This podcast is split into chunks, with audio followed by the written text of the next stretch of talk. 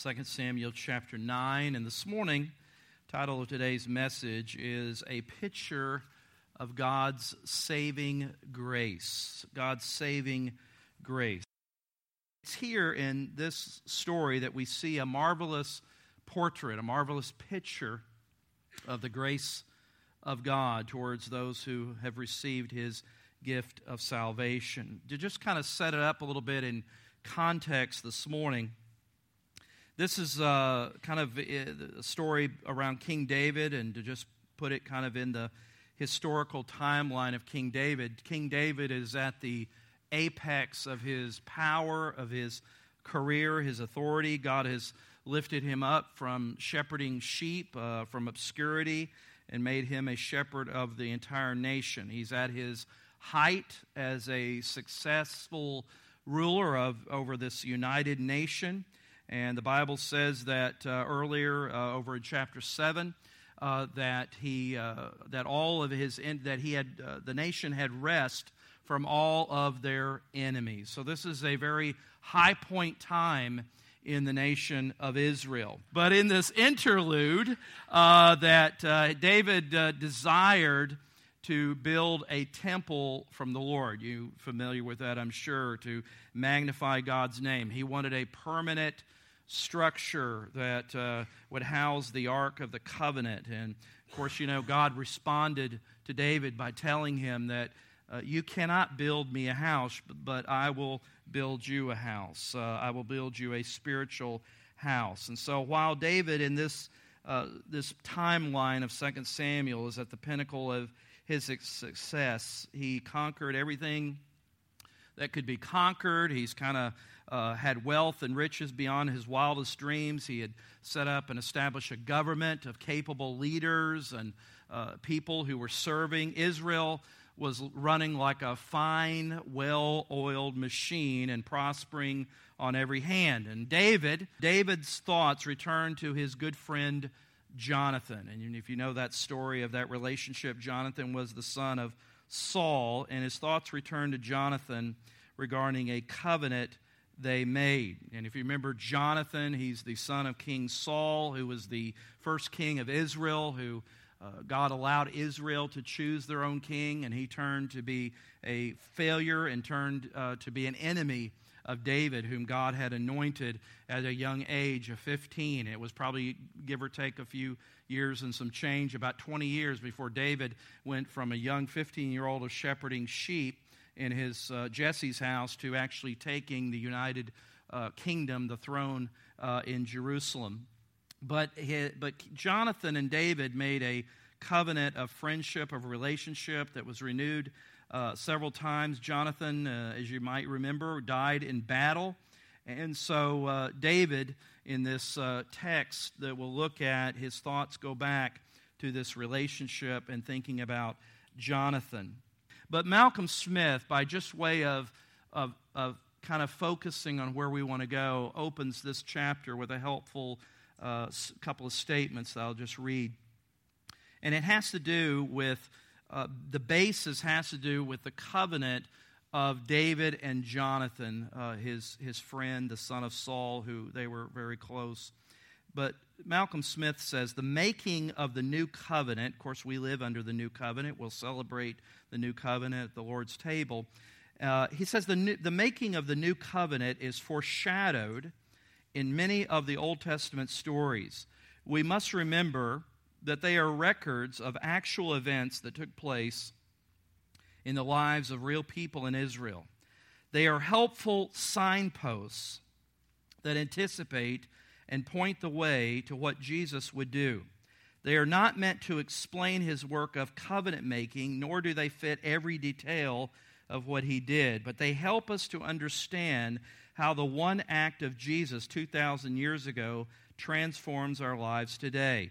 One such story is found scattered throughout 1st and 2nd Samuel. It is the story of a covenant that took place between Jonathan, the son of King Saul, and the crown prince of Israel, and David, who at the time was a general in Saul's army and previously a peasant from Bethlehem. So it's in that context that we want to look at 2 Samuel chapter 9 and see it as a picture or a portrait of God's grace through this individual by the name of Mephibosheth. Uh, when we talk about God's grace, uh, certainly people who have not experienced it, unbelievers in Christ, uh, they're strangers to grace. They're not, they, they still have maybe a concept that God is somebody we have to work and we have to perform and earn our acceptance to. And believers, uh, sadly, yours truly included, we often uh, forget the amazing grace that we sing about sometimes isn't amazing anymore. It's ho hum, it's routine. And every once in a while, we need to revisit and remind ourselves of the wonderful grace of God. St. Augustine has a quote that I always uh, find uh, meaningful when he says that the grace of God does not find men or women fit for salvation, but the grace of God makes them fit for salvation. And so, Ephesians 2 8 and 9, we know well, uh, for by grace you have been saved through faith, and this is not of your own doing. It is the what? It is the gift of God, something undeserved, not a result of works, so that no one may boast or brag. Notice with me about Mephibosheth, and there's some things that we'll, a few scriptures we'll look at, and then uh, zero in a little more as we move along. But just, just kind of walk with me a little bit in this story of Mephibosheth as a story of God's saving grace. Notice, first of all, that Mephibosheth, the Bible tells us, was the enemy, the king's enemy. He was an enemy of the king. 2 Samuel 3 1, which is not a part of where we'll spend time, but I just put it there for reference, reminds us of what life was like before David ascended to the throne, that there was a uh, somewhat of a, a, civil war, not quite a civil war, but there was a contentious battle between God's anointed King David and Saul, who was still on the throne. The Bible says that there was a long war between the house of Saul and the house of David. And David grew stronger and stronger while the house of Saul became weaker and weaker. Uh, you had these two rivalries going on. God had blessed and was blessing David, and God's anointing was removed from King Saul. And Mephibosheth was the grandson of King Saul. He was the son of Jonathan, so he was part of the house of who? Saul okay? Saul is out of office and out of favor, and what is typical would happen is that when a king came to power, anybody associated, especially anybody in the family line that could one day be an inheritor or a rival to the throne, usually they were killed or exiled. And so we find that Mephibosheth, by virtue of who his grandfather was, whose family line he was a part of, he was an enemy of the king. David was not his enemy, but Mephibosheth was an enemy of the king because of his family line. And for us new covenant believers, we immediately see that parallel of, of our relationship apart from our relationship with Christ. God isn't man's enemy, but by nature, the Bible says that we are estranged but it actually uses the term that we are enemies. We are in a hostile uh, separation from our Creator. Remind you of Romans chapter 8. The Bible says that the mind of sinful man, humankind, is death, but the mind controlled by the Spirit is life and peace. The sinful man is what? Hostile to God. It does not submit to God's law and notice this, nor can it do so. It does not have the ability on its own to submit to the law of God. Those controlled by the sinful nature cannot please God. You, however, speak writing to believers, you, however, are controlled not by the sinful nature, but by the Spirit. If the Spirit of God lives in you, and if anyone does not have the Spirit of Christ, he does not belong to Christ. Ephesians chapter 2, I believe that, I'm not sure if I put that on there, I may not, where it says, As for you, you were dead in transgressions and sins. That was the nature of your relationship before Christ. You were an enemy of the king. As for you, you were dead in your transgressions and sins in which you used to live. See that is past tense for the believer, in which you used to live when you did what? When you followed the ways of this world and of the ruler of the kingdom of the air, the Spirit, little s, who is now at work in those who are disobedient. So just as Mephibosheth, because of that estranged relationship, was outside of favor of the king's family and was an enemy, so too the Bible says that apart from that right relationship with the King of Kings, we are enemies of God. But notice, secondly, not only was Mephibosheth the king's enemy, but secondly, Mephibosheth, the Bible says, was lame because of a fall. 2 Samuel chapter 4 verse 4 tells us what happened that in the and I'll just set it up this way in the final days of when David's army and his power was uh, uh, was coming to power, and there was uh, the family of Saul and the, and the government and everybody associated with King Saul was fleeing, getting out of town. Uh, that uh, there was a there was great haste and great fear because now the conquering army of David was ascending, and the Bible says in verse four of 2 Samuel four that Jonathan, the son of Saul, that's Mephibosheth's daddy, Jonathan, the son of Saul, had a son who was crippled in his feet. And then explains what happened. He was five years old when the news about Saul and Jonathan came from Jezreel. And his nurse, his nanny, the servant, took him up and fled. And as she fled in her haste, he fell and became lame. He was crippled in his feet, and his name was Mephibosheth. That's what happened. He was lame because of a fall. When news of King David uh, came to that household, there was great panic, and she dropped him, and now he was crippled or lame in both feet. As a parallel, looking at it through the lens of New Covenant, as a parallel by contrast, the Bible is very clear and consistent that the entire human race is not only an enemy to God apart from a relationship with Christ, but because of a fall of our own. The Bible refers to the sin of Adam and Eve that the Bible reiterates as a literal event. Jesus even identifies it as a real historical event.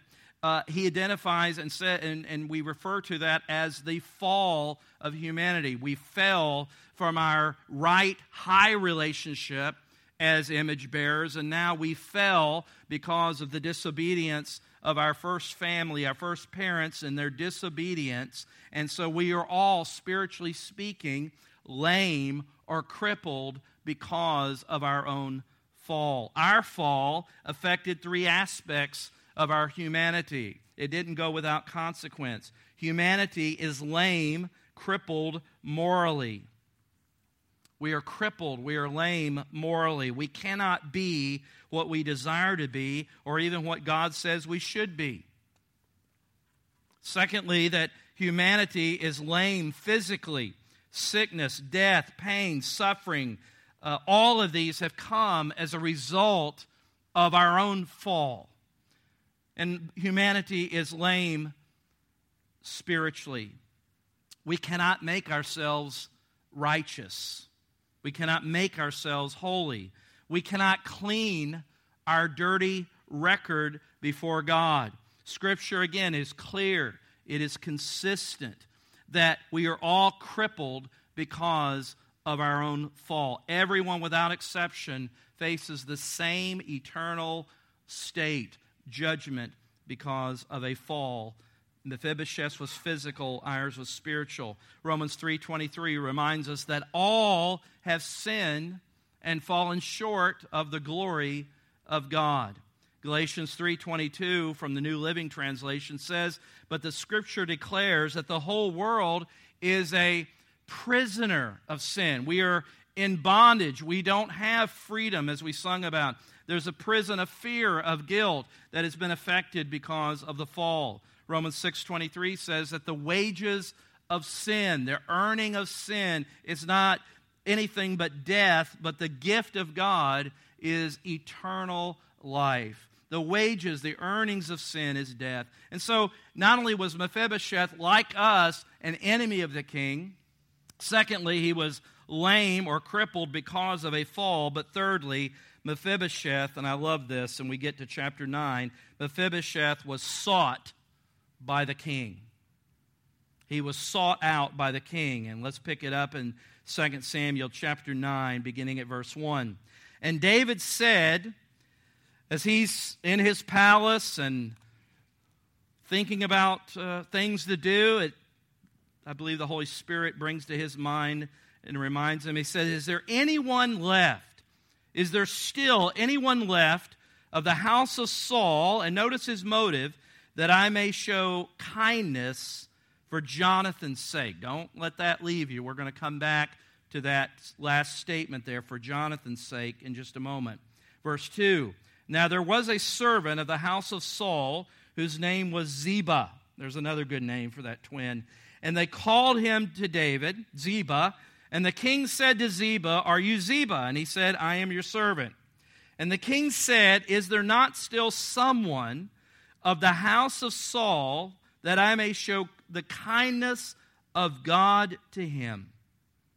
And Ziba said to the king, There is still a son of Jonathan. I imagine when he heard that there was still a son that belonged to Jonathan, I don't know, I just have this picture that uh, he was looking down and playing with his phone or whatever he was doing, uh, that all of a sudden his head jerked up and he looked up because he heard that name of his friend that he loved. He said, Yes, there is still a son of Jonathan. And notice again, he is crippled in his feet. And the king said to him, Where is he? I mean, there, there's an immediate reaction and Ziba said to the king, He is in the house of Machir, the son of Ammiel, at Lodebar. Lodebar. What is Lodebar? Uh, we'll talk about Lodebar, but it's not a place you want to have a vacation. Mephibosheth, what I, what I want you to see here is that not only was, a, was he an enemy of the king, not only was he an enemy of the king, he had nothing to offer the king because uh, he could not come out. He could not uh, make his way to Jerusalem to the king. He was crippled and lame because of a fall. Mephibosheth did not search for David, but the, but the king sought Mephibosheth. The king looked for David. The king took the initiative in finding Mephibosheth. Maybe Mephibosheth, part of what would make sense, especially being in the house of Saul, was the fear and the, the, the afraid and maybe the wrong perception because if there was anybody that was a part of the house of Saul, it would make sense. They, they counseled uh, Mephibosheth that whatever you do, you don't want David to find you. You want to be as far away from that king. You want to avoid him because when he finds you, he's going to kill you. And there's some people like that. They just have such a misperception of the nature of God that they hide in fear. But the Bible's so clear that even as we try to hide from God, how many of you know you can never hide from God? God always knows where we're at. God will search you down. God will find you. God in his sovereign grace seeks us and finds us. John 3:16 reminds us that God takes the initiative, for God so loved the world, he gave his only begotten son. Luke 19:10 reminds us that Jesus said, "I have come for what reason? To seek and to save that which was lost." Mephibosheth was certainly separated and lost, and David the king, just like our King of Kings, seeks us and finds us. But the Bible says also in Romans 5 8 that God demonstrates his own love for us in this that while we were still sinners, Christ died for us. Another observation here under this, uh, under this uh, point here is that in this searching for David, notice that David used others. He used Ziba to help him find Mephibosheth. He had uh, gave the order to Ziba to go and find Mephibosheth. And you know, God is not limited by circumstances, by obstacles in how he seeks after and finds uh, us and how he found us. If you've been a part of the Wednesday series with uh, Tony Evans and detours, you know that there's no obstacle or detour that can hinder God. God's uh, purposes will stand, and whom God selects and chooses, he will bring to himself. God can, is not limited by circumstances or sufferings or people or family or anything. The Bible reminds us about this seeking God who seeks after his own. In John 6:44, the, Jesus said himself in John 6:44, "No one can." That speaks of ability. That goes back to our being crippled spiritually by the fall. We do not have the ability in and of ourselves. When Jesus reiterates that in verse 44, no one can, no one has the ability to come to me unless what? The Father who sent me draws him. I mean, if you look at that word in the Greek, it isn't a wooing. It isn't like trying to get a little deer to come and gently woo you. If you trace that word out, you'll find it's the same word used in Acts when it spoke of when they dragged the apostles into to, uh, uh, jail and put them in prison. It's not a wooing, it's literally a dragging. If God had not taken this dead corpse spiritually called Tim Campbell and dragged me to himself, I was crippled. I never would have made it on my own. Mephibosheth was physically lame. He did not have the ability. So too do we not have the ability. But I mentioned about Bar, maybe your next vacation spot. It says he was living in Bar, and Bar literally means a place of no bread. It's a desolate place. It's a dry place that nobody, even on the uh, run, or if you're being hunted, nobody even wants to go there. Bar was a place of starvation, a place that means a place of no bread.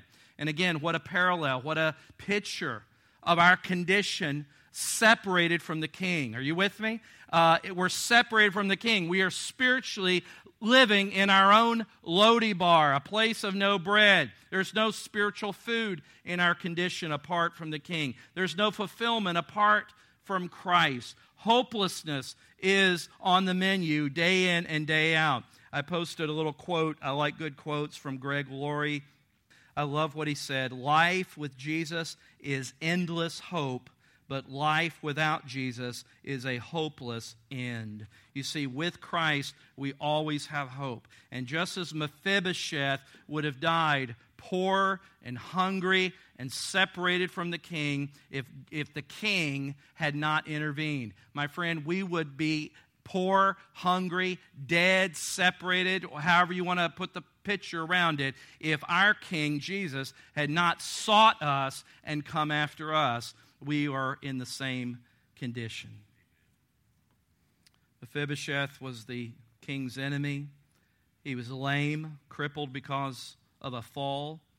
He was sought by the king. Fourthly, Mephibosheth was accepted by the king. Again, in 2 Samuel chapter 9, beginning at verse 5. Then King David sent and brought him from the house of Machir, the son of Ammiel, at Lodebar, brought Mephibosheth in. And Mephibosheth, the son of Jonathan, son of Saul, came to David and fell on his face and paid homage. He doesn't know whether the king is going to kill him, cut his head off. He doesn't know what he's going to do because, again, remember what his family line is. He's of the house of Saul. He has nothing in himself to earn or deserve any good grace from the king who's in power. But notice what it says. And David said, and again, you just, I, I love to try to visualize this uh, or picture the drama here. He's laying on his face, won't even look up. And David says, and it, Mephibosheth, almost kind of yells his name. And he answered, Behold, I am your servant. And David said to him, Do not fear. Why do you think he says, Do not fear? It's real deep because he was afraid. Said, Do not fear, for I will do what? I will show you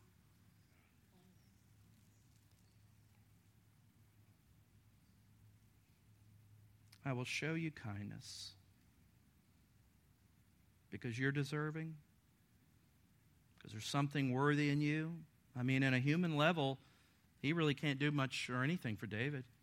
He can't be in his army. He can't wait on him. Can't be a servant. He can't do any chore. Nothing. Why? He's crippled. He's lame.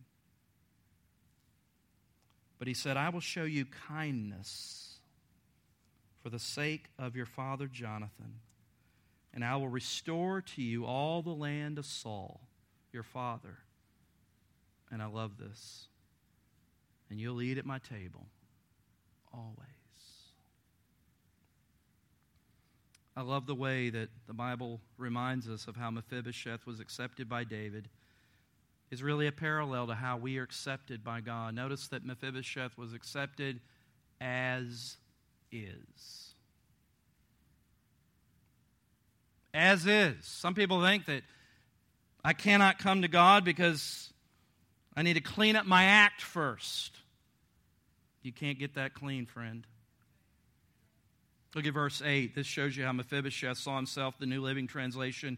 I like how it words it. verse 8. Mephibosheth bowed respectfully and exclaimed after David said that. He says, Who is your servant? Who am I that you should show such kindness to a what? A dead dog like me. You see, a sinner who is saved by the grace of God never comes parading and parading before God, they see themselves as unworthy, dead before Almighty God. He's crippled. He's a dead dog in his own self image. Secondly, it reminds us that he was accepted not only as is, but he was accepted in his helpless condition, just the way God accepts us in our helpless condition. He had nothing to offer, he didn't have any money, he didn't have any payment. There was no rationale, humanly speaking, for the king's kindness to Mephibosheth. Mephibosheth was accepted by David, and to be to remind ourselves of the verse we read early in Ephesians 2 8 and 9 about grace, we have been saved through faith, and that's not of ourselves, but it is what? It is a gift of God. A gift of God. When you get a gift, you didn't earn it. It's a gift. It's a gift and you receive it. And it says it's not by works. He was receiving the gift of the king as we receive it in our own helpless condition.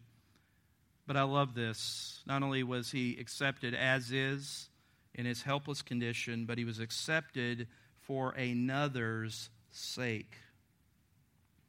David loved Jonathan like a son because David and Jonathan had made covenant together and you can read that some other time in 1 Samuel 20.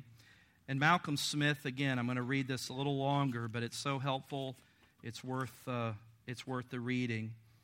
Listen to what he says about the fact that not only was Mephibosheth received as is in his helpless condition, but because of another's sake. Why did David show kindness? Not because there was anything inherent in Mephibosheth, but because of a relationship that Mephibosheth had really nothing to do with except by birth. Malcolm Smith says this Taken before the king, Mephibosheth threw aside his crutches, fell on his face, and waited to hear the order for his execution. What he heard must have left him speechless. When David said, Do not fear, I will surely show you kindness for Jonathan, your father's sake, and will restore to you all the land of Saul, your grandfather, and you shall eat bread at my table continually. Smith says this He was not treated on the basis of his track record of loyalty to David, but on the basis of a covenant entered into before he was born, made by his father, who had stood as the covenant representative for his children's children. David delighted in him, delighted in Mephibosheth, as if he were Jonathan himself. He was accepted in the oath and yes of his father. The covenant made years before in the bloodshedding of Jonathan still held as fresh as the day it had been made.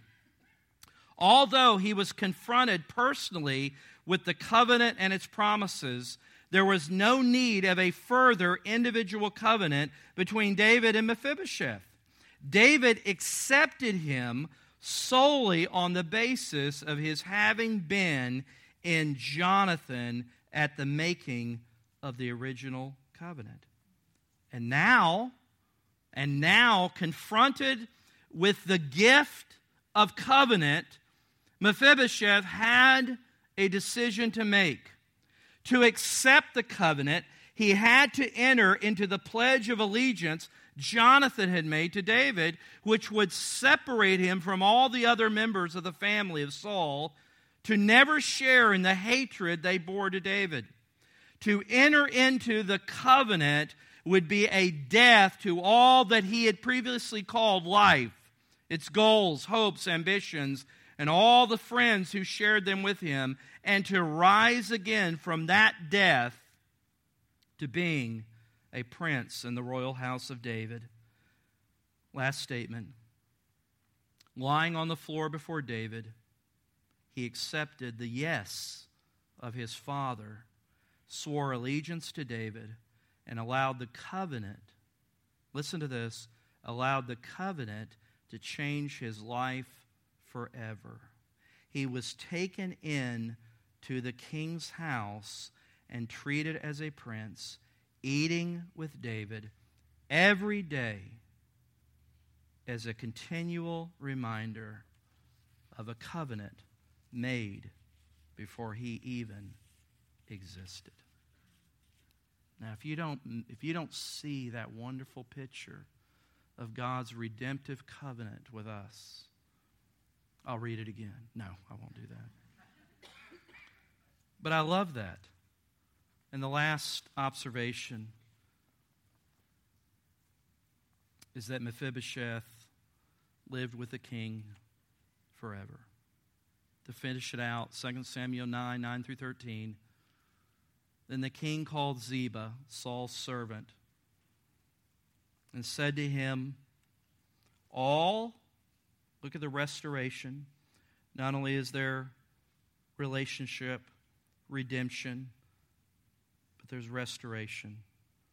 All that belonged to Saul and to all his house I have given to your master's grandson. And you and your sons, talking to Ziba, and you and your sons and your and your servants, that's pretty high class operation if the servants got servants, right? They don't mess around there. And you and your sons and your servants shall till the land for who? for him, Mephibosheth, and shall bring him bring in the produce that your master's grandson may have bread to eat. His fortune just skyrocketed.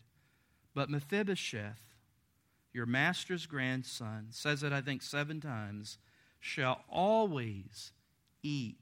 Notice the security of that relationship Notice the security of our salvation shall always eat at my table.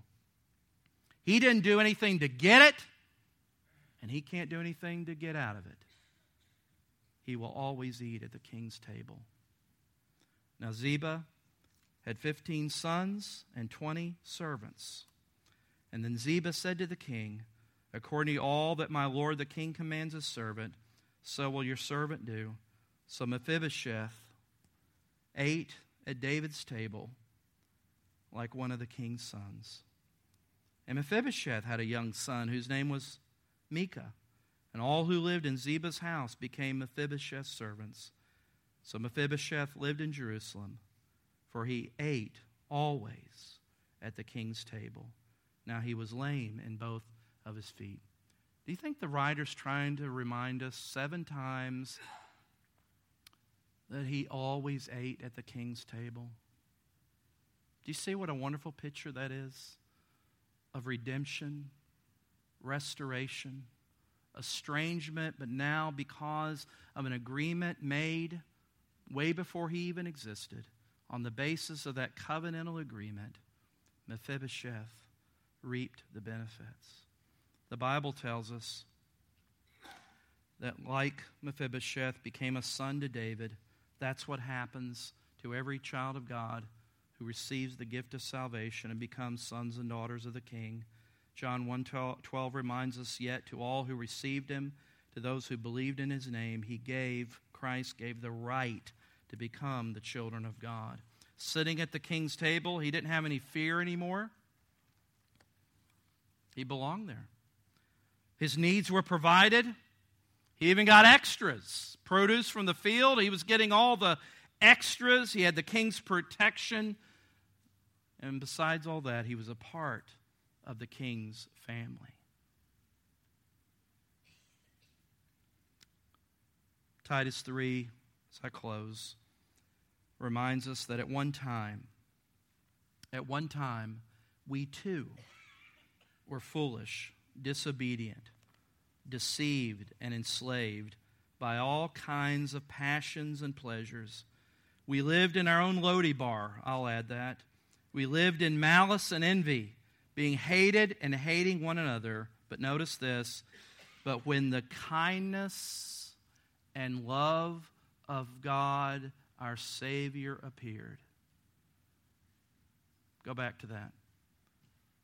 But when the kindness and love of our God, our Savior, appeared, we didn't have to stay in Lodebar any longer. Our fortune changed like that. We now could sit at the king's table forever. It says that he has saved us not because of righteous things that we had done, but because of his mercy he saved us through the washing of rebirth and renewal by the Holy Spirit, so that having been justified by His grace, we might become heirs, having the hope of eternal life. I just always have this picture in my head of the king's table. You know, breakfast, lunch, dinner. I don't know if they had midday snacks. I don't know what the setup was. But I just always have this picture maybe David or somebody didn't acknowledge and lead in a prayer of thanksgiving until Mephibosheth, maybe the last one around the table, made his way to his space, to his spot. You see, that's the wonderful thing about the new covenant. We're not here by accident, we're not here by coincidence. Every seat, and it pictures that Last Supper when all, all of those chosen in Christ before the foundation of the world, the Bible calls that the elect. Question isn't why God chose me, the question is why He chose anybody. When you understand our past relationship, there was nothing in us. We were crippled because of a fall. We deserved nothing. But the wonderful picture is when Jesus is at that banqueting table that is so pictured so wonderfully in the book of Revelation. My friend, there will not be one empty chair around that table whose name was not predestined to be there. Now, that may blow your mind, but you just read your Bibles and you just thank God for his grace in your life. Don't be trying to worry about all the pieces that fit it together. I don't think Mephibosheth sat and pondered too much about how he got there. I think as he was eating all that, whatever that great food they were chowing down on, I think he thought, man, it's great to be at the king's table. When you gather to worship among God's people, you should have a sense of how wonderful this amazing grace is that by his mercy and grace, I'm seated at the king's table forever.